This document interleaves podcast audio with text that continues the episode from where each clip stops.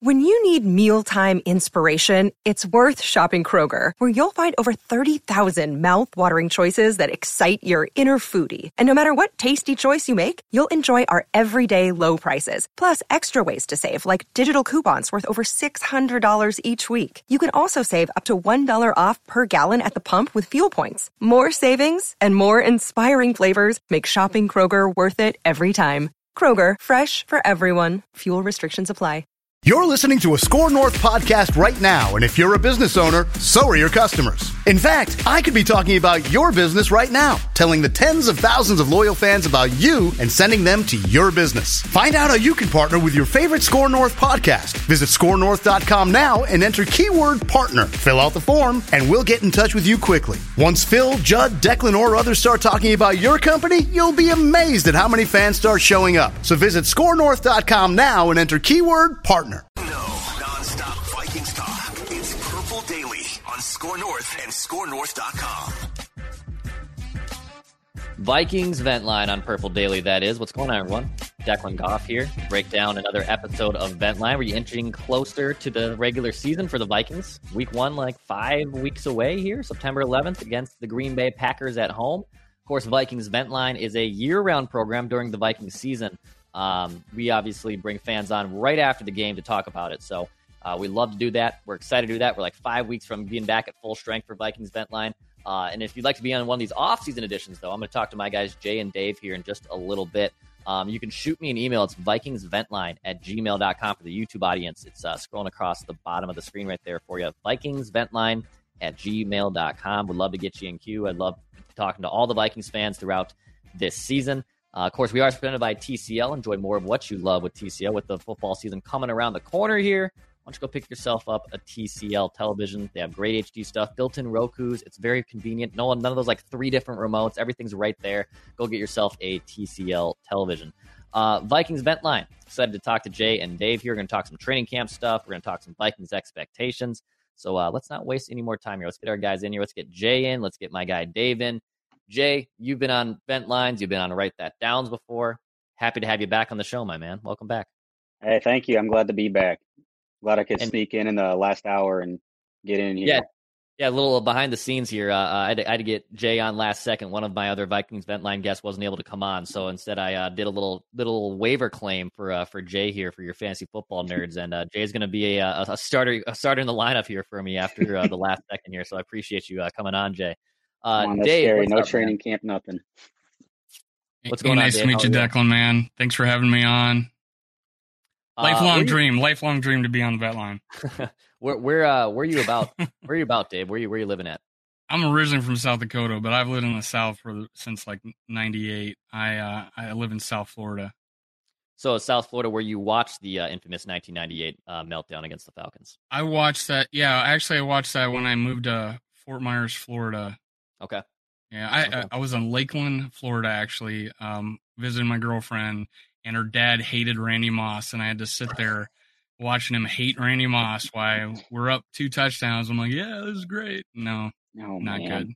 It wasn't. A, it wasn't a good experience. Everything about that day was terrible.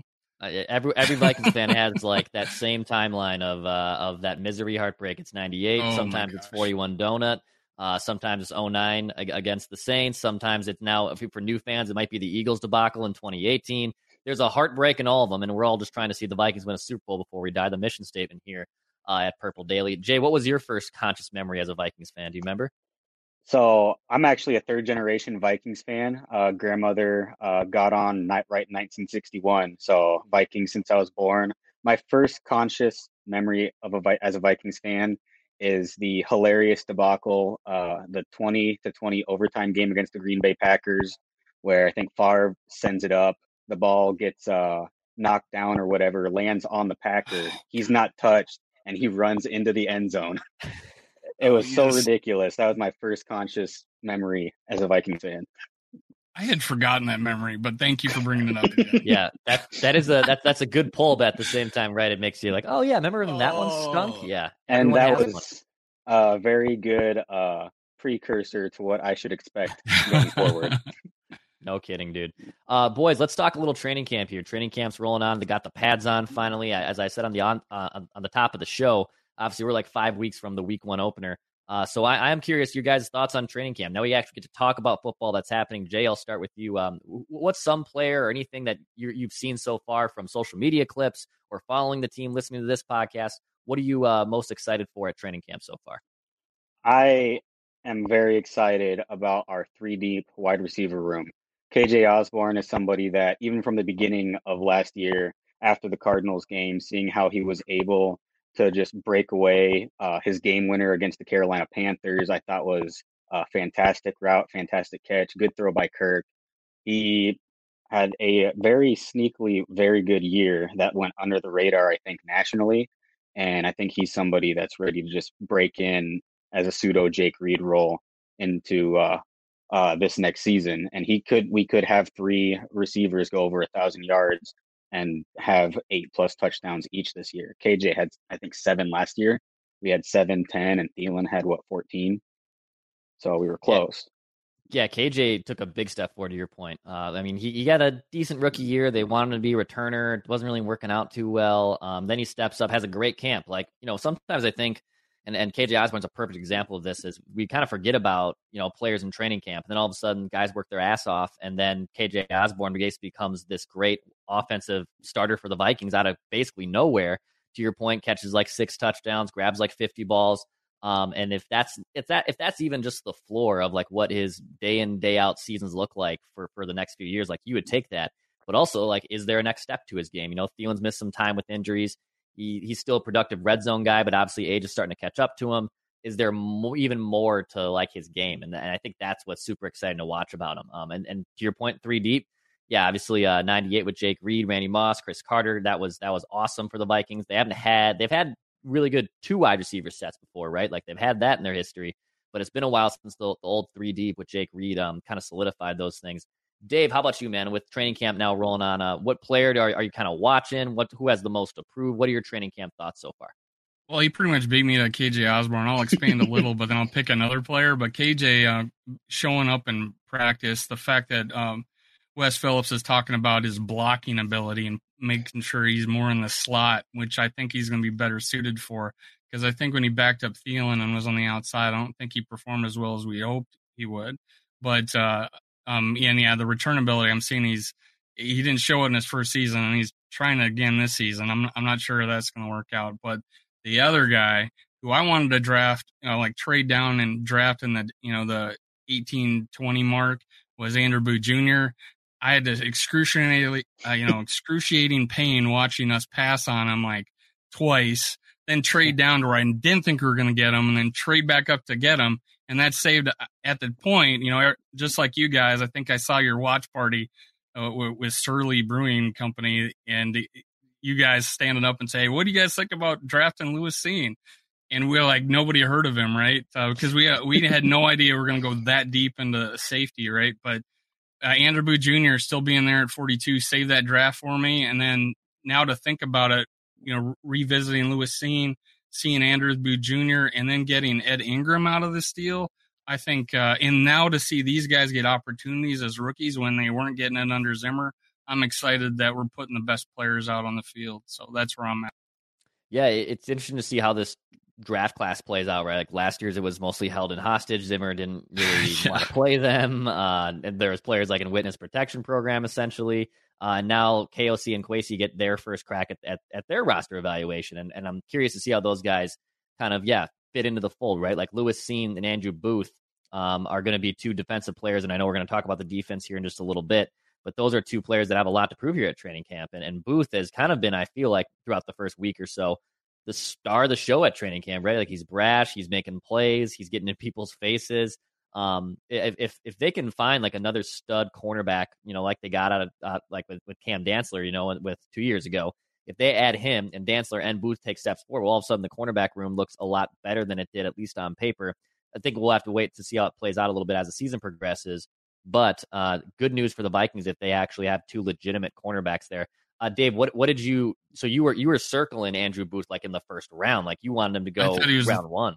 I thought he was the third best cornerback in in the game or in the uh, in the draft, and uh, I just I, I, I loved him over that uh, the that Florida, and then uh, I forget the other guy starts with an M, but uh, yeah, I, I just thought he was the third best uh, cornerback in the league, and or in the, coming in the draft. And what I thought about him is that, I mean, he would just burst to the ball in the running game or on swing passes, things like that.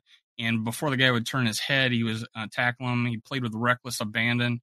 Uh, I, you know, he had he had the uh, one-handed Odell Beckham catch, and that was amazing. So he's got great ball skills, great coverage skills, great tackling ability in open field. I thought he was the whole package, and man, it's it's since Winfield, he's like Winfield with speed. Mm-hmm. That's the way I felt about him. Reckless abandon. I love that. And, That's my high school great. football coach. Uh, rest in peace, uh, Mr. Morrell. Uh, but uh, yeah, that's what my high school football coach used to say: play with reckless abandon. Jay going with the acapella football sounder there too. I appreciate that. That oh, was oh, yeah. uh, Jay's, a, Jay's a long time listener Purple Daily, and he was able to hit that sounder for me just with them. Uh, yeah, I, I, I think both those corners can be awesome for the Vikings. Um, if if if Cam Dantzler takes a step forward, Andrew Booth, yeah, to your point, and if he really develops, and he might be the steal of the draft. The only reason he fell so far was because of that injury, and he had a first round grade on him. So if the Vikings are able to get that, that's awesome. It actually transitions perfect uh, to our next point here, boys, because the Vikings defense uh, the last few years has been pretty brutal. And yeah, Danielle Hunter's only been on the field for like eight of those possible, what, uh, uh, 32 games or so. But now that they've got a couple new rookies here, they have a new scheme. They add Za'Darius Smith. Uh, Jay, I'll start with you. Uh, do you think this Vikings defense can rebound now in 2022? Um, I don't know if I want to call it exactly a rebound, but I do think that they're going to take some serious steps forward. Uh, I'm very curious to see how this new defensive scheme works out. Uh, I always go back to what I like seeing from a defense, and the textbook example of this is, in my opinion, the best game of 2020 or 20, yeah, 2020, the COVID year. Uh, I think it was week four or five, Cardinals versus the Seahawks. And watching the uh, Cardinals defense on the two minute Russell Wilson's two minute drive, where they have all 11 guys on the line of scrimmage. You don't know who's dropping, and they sack Russell Wilson with a three man rush. And I was just having, you know, what do you want to call it? A brain blast, nerd blast. Yeah. I, I was just gushing over what I was seeing from their defense, how you didn't know what was going on. And you could tell Russell Wilson was completely flustered. And that's what I want to see out of our defense is just quarterbacks good veteran quarterbacks like Russell Wilson just completely flustered and completely overwhelmed in crunch time where every single second matters. And that's exactly what the Cardinals did.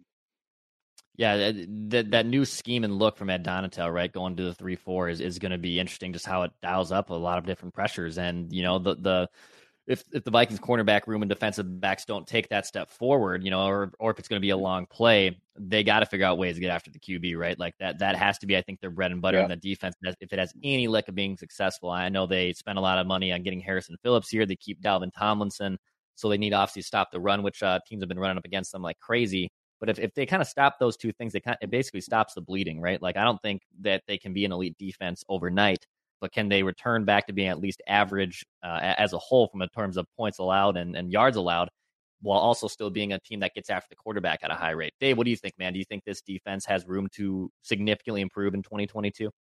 Well, my biggest fear was uh, going to a three-four defense, and I heard in years past, and this is old adages about, hey, it takes a it takes a few years to be able to switch the personnel to a three-four defense. I think we've actually done it faster in in uh, as close to you can in one year as you can. We get we brought in guys like um, McLeod, a Mintz, and and we have Wonnum that all played um, outside linebacker in DN in college. So bringing in those back end guys to maybe fill fill some of that um, backup, you know, p- potential of being deeper on defense that we haven't had in the past. I was really worried about linebacker, but not not so much anymore. I think guys like uh, you know some of the Robinson coming uh, back. He I thought he was a monster in college. I thought it was a great draft pick. And then we you know where is he? You know we haven't seen him. I think he got injured prior to last year, so we didn't get to see time. But the you know the fact that we brought in you know Za'Darius Smith as the cornerstone of our free agent class. We got we added you know added a run stuffer like Harrison Phillips and Jordan Hicks. Hopefully Tomlinson rebounds. That's my big deal. Is hey, we were terrible against the run, and adding the Hicks and Phillips, and then hopefully Tomlinson comes back and has a good what we expected out of him.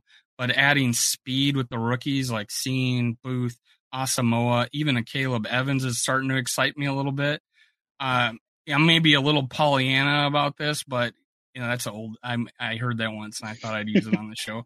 But um, just just to be a little little uh, drinking the purple Kool Aid a little bit, I think we can jump up into that top twelve defense. I'm not a I'm not saying we're a top five or a top ten, but I think at times we could be a top twelve because I don't think anybody's got a book on us, and I, we're going to surprise some people. So I think that you know, in with minds like Donatell and Pettine, who took you know the Packers to three NFC title games with this defense uh, and unfairly fired. I think. Uh, I, I think we got a lot of things, and he's the reason why Za'Darius Smith's on our team. So I, I, give these guys a lot of credit, and we can turn this around pretty good in one year, just like we did when uh, Zimmer came in and and turned it around pretty good in one year. I have.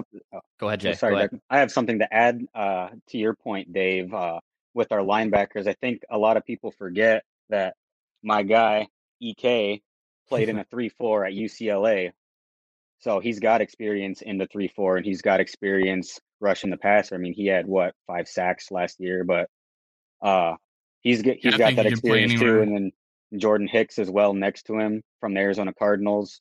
So I think we got to your point a lot of guys that have familiarity with this type of defense.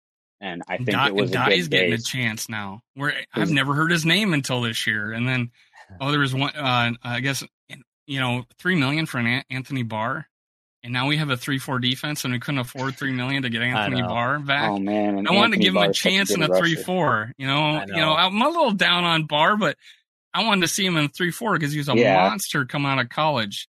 And I don't even want to talk about passing on Aaron Donald to take Anthony Barr. Uh, right. You know, and play him out of position for God knows how many years we've had him.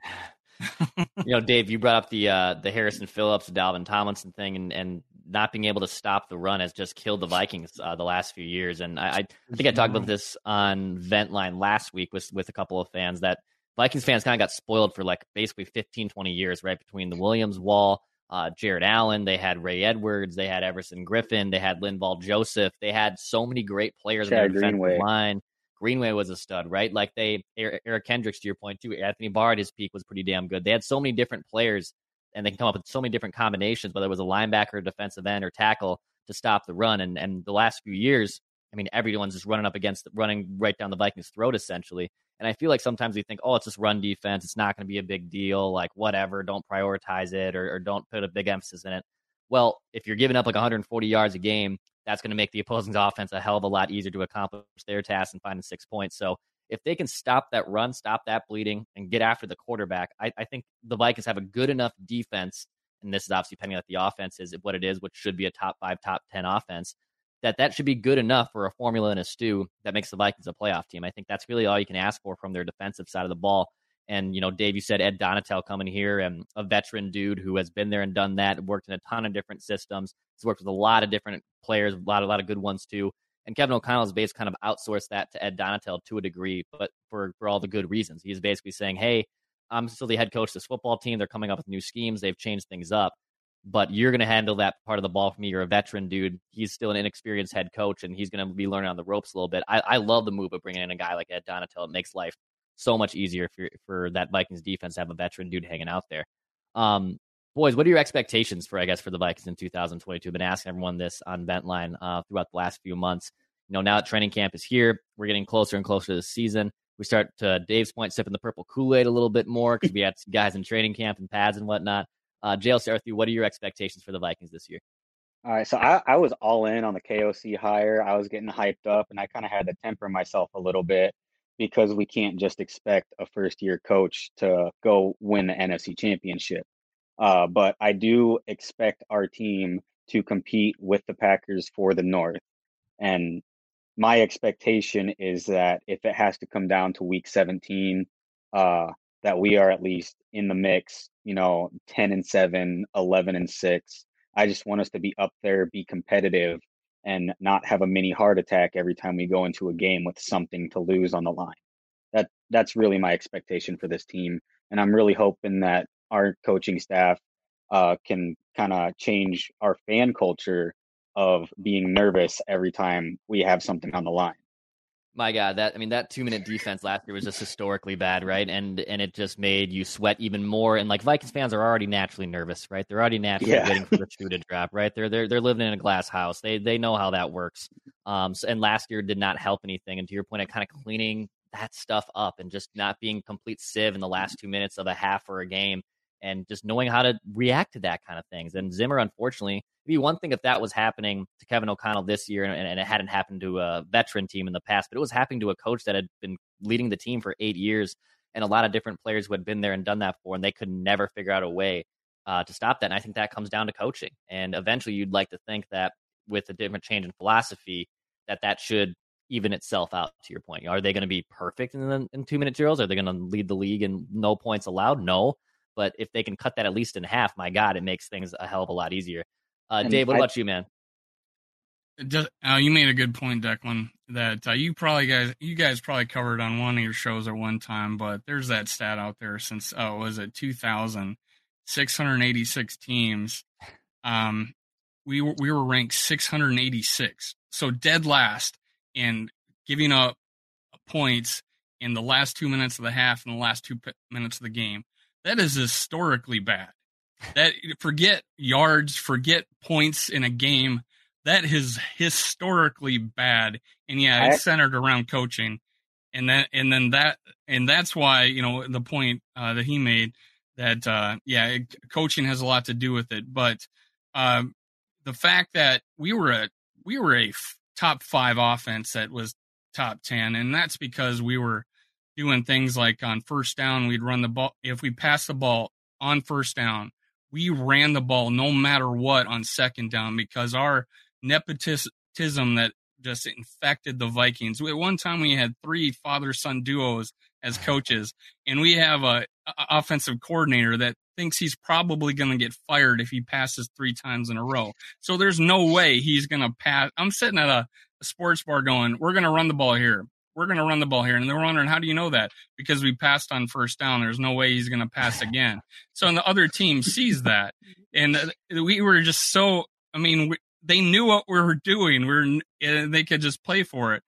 But the fact that I think we've uh, turned this defense around in personnel, we're not going to be that bad. We're not going to be, you know, we're not going to be telegraphing what we're doing every every game. The fact that on offense, uh, we're bringing the Rams, who are the you know a Rams type offense that was like top of the league in 11 personnel. We were, and then or they were top 11, 11 personnel, and I, and as far as they were, you know, top at uh, you know uh, you know speeding up the offense or playing no huddle in the league, and we were in the Vikings were at the bottom of both those categories.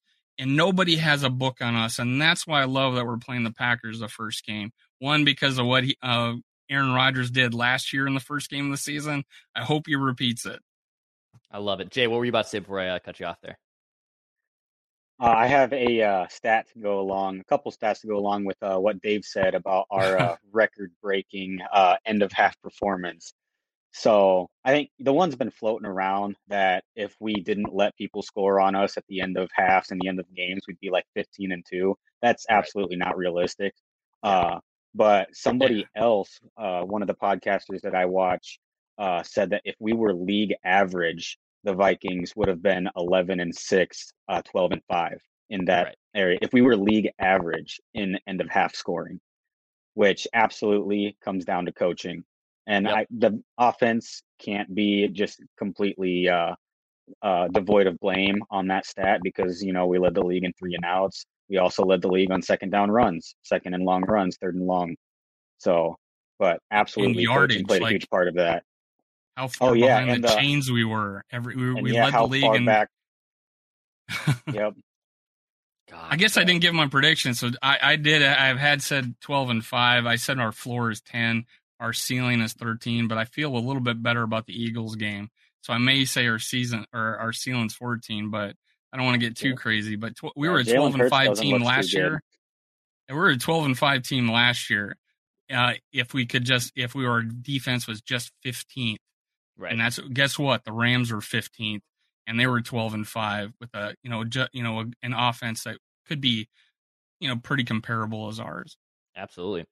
Yeah, I, I think expectations wise, yeah, I think I think ten wins is fair. I think they can get to ten. Anything above that, I think would be even more successful. I think they should. You know, Jay you said in your in your expectations that you expect them to compete with the Packers. I expect them to keep compete with the Packers too. I love they get them in week one to set yes. that tone early. Hopefully, you know, you, you you walk away week one with the win. It's going to feel damn good.